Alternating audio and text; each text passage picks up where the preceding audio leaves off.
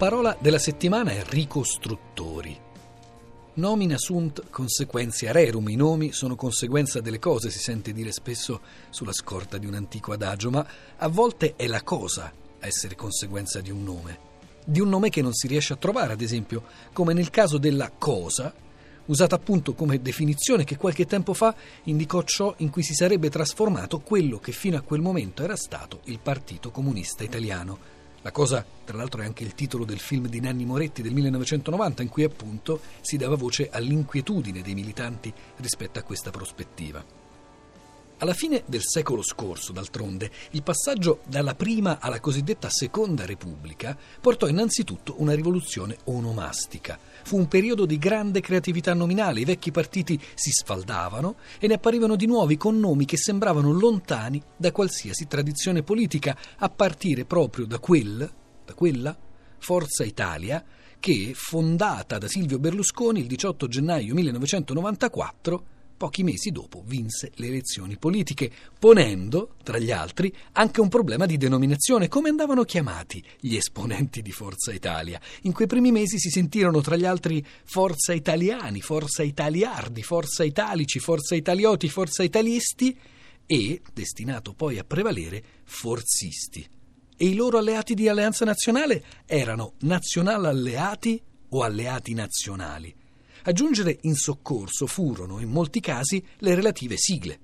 Si optò così per Aennini, dalla sigla di Alleanza Nazionale, come poi per PDLini, da PDL, Partito della Libertà, o sul fronte contrapposto per PDSini e poi semplicemente Diessini, visto che la cosa, la famosa cosa, era diventata nel frattempo PDS e poi DS, Democratici di Sinistra.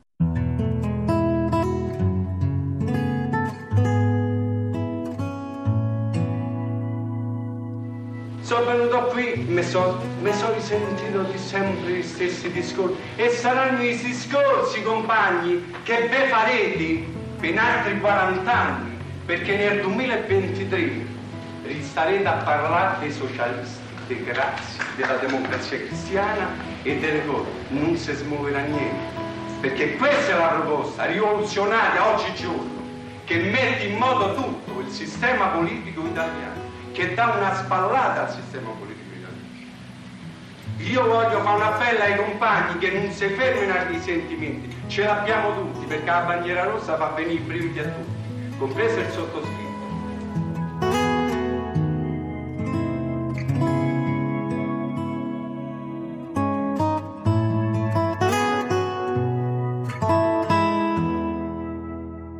Erano quelle nomenclature senza storia a cui alludeva Beppe Severnini in un articolo apparso nel Corriere della Sera l'8 aprile 1998.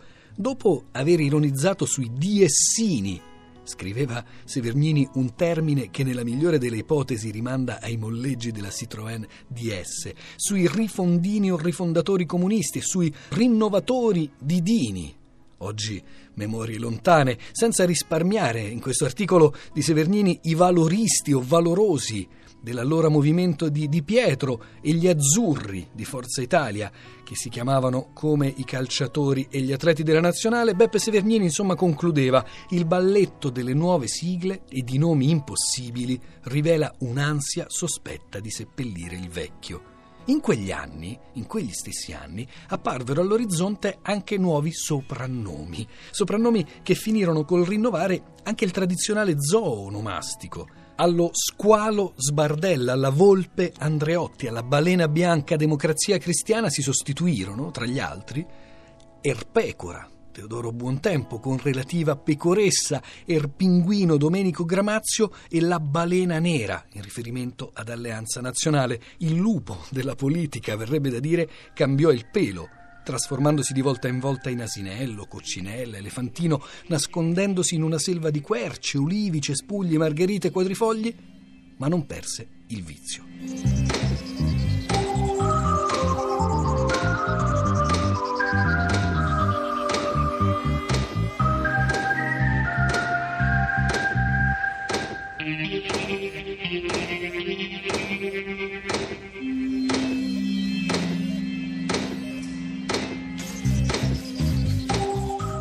Poi i nomi di queste persone arrestate. non so se ve li ricordate, che poi tutti i politici coinvolti si sono giustificati dicendo sì, effettivamente forse ho sbagliato a scegliere alcuni collaboratori, ma erano insospettabili, chi l'avrebbe mai detto? Tutte personcine per bene, delicate, oneste, er carognone, er porco, er cegate, er lurido, o spaccapollici, o sventramonache, io dico, proprio insospettabili. Io, no, dico io, io mi immagino un politico mentre prende l'appuntamento con la sua segretaria. Signorina, mi fissi un appuntamento alle 11 con Magna Putella. Mi dispiace, ma a quell'ora c'ho già la riunione col Guercio e col Trinciapalle.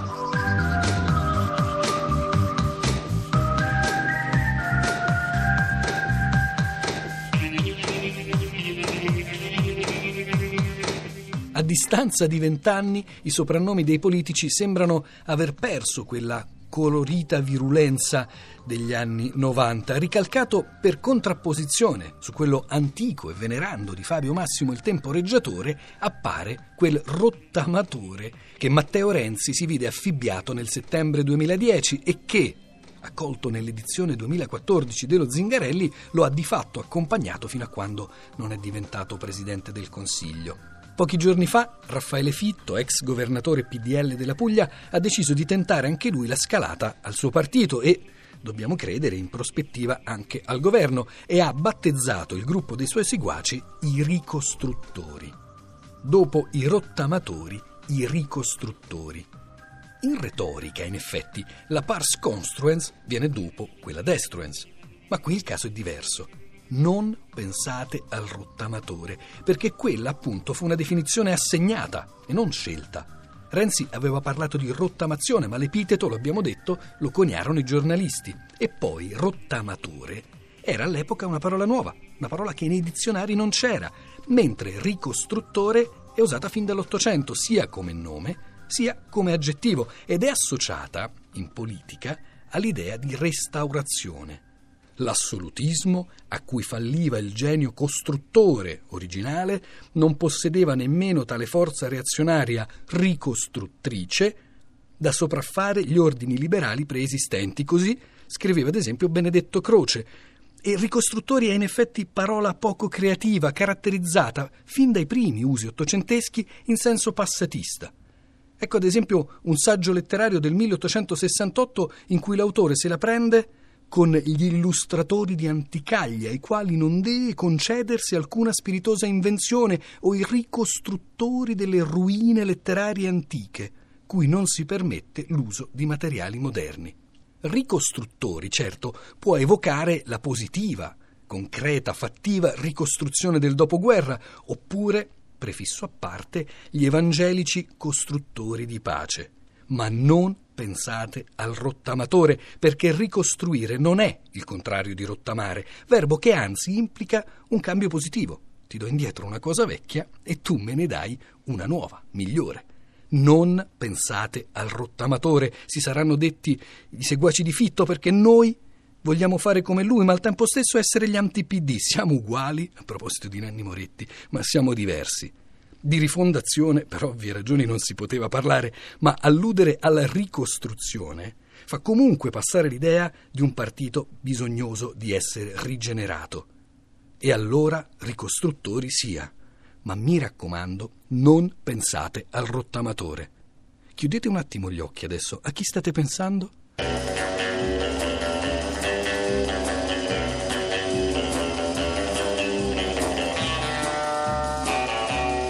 Il mio nome è Bond, James Bond. Cognome? Bond. Bond. Signor Bond, James Bond Bond. Che cazzo di nome? Nato a? No, c- no, io dico il mio nome è Bond, James, però sarebbe James Bond. Sì, cognome? Bond. Ah, James Bond Bond, solo un James e due Bond. Dove un James del nome, un Bond del nome e un Bond del cognome. Nato a? No, allora, Allora, partiamo dal cognome. sì, Bond. Bond, cognome? James, James Bond. Sì. Ah, Bond, sono due James e due Bond. Dove due James del nome, un nome e un Bond del cognome. Nato a? No, al- no, allora guarda, Allora, partiamo dal nome. un momento. Dal cognome? No, prima No, no, dal nome è meglio. no, faccio mente locale. Dal cognome. Un, un secondo Dal solo. nome? Dal cognome? Un attimo. Dal nome? Ancora? A proposito di nomi, presto sapremo i nomi dei 75 finalisti delle Olimpiadi d'Italiano, infatti dopo la fase di istituto, che si è tenuta lo scorso 12 febbraio, ha visto la partecipazione di ben 25.000 studenti provenienti da tutta Italia, il 12 marzo, cioè giovedì prossimo, si terranno le selezioni regionali, la fase regionale delle Olimpiadi d'Italiano. Poi, il 10 aprile, come sempre a Firenze, ci sarà la prova finale e alla finale delle Olimpiadi d'Italiano sarà dedicata, come negli anni scorsi, una puntata speciale della lingua batte che andrà in onda domenica 12 aprile. Io non lo so chi c'ha ragione e chi no. Sono una questione d'etnia, d'economia oppure solo pazzia, difficile saperlo. Quello che so è che non è fantasia e che nessuno c'ha ragione così sia.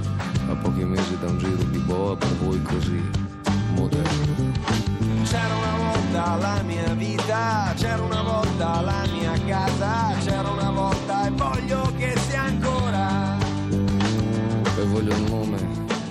nel frattempo, anche per oggi, siamo arrivati al momento dei saluti, a salutarvi, a ringraziarvi. Ci sono qua io, che sono sempre Giuseppe Antonelli, e con me la curatrice Cristina Faloci, il regista Manuel De Lucia e la tecnica Paola Brai. Più,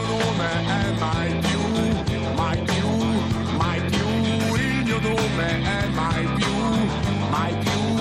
mai più, il mio nome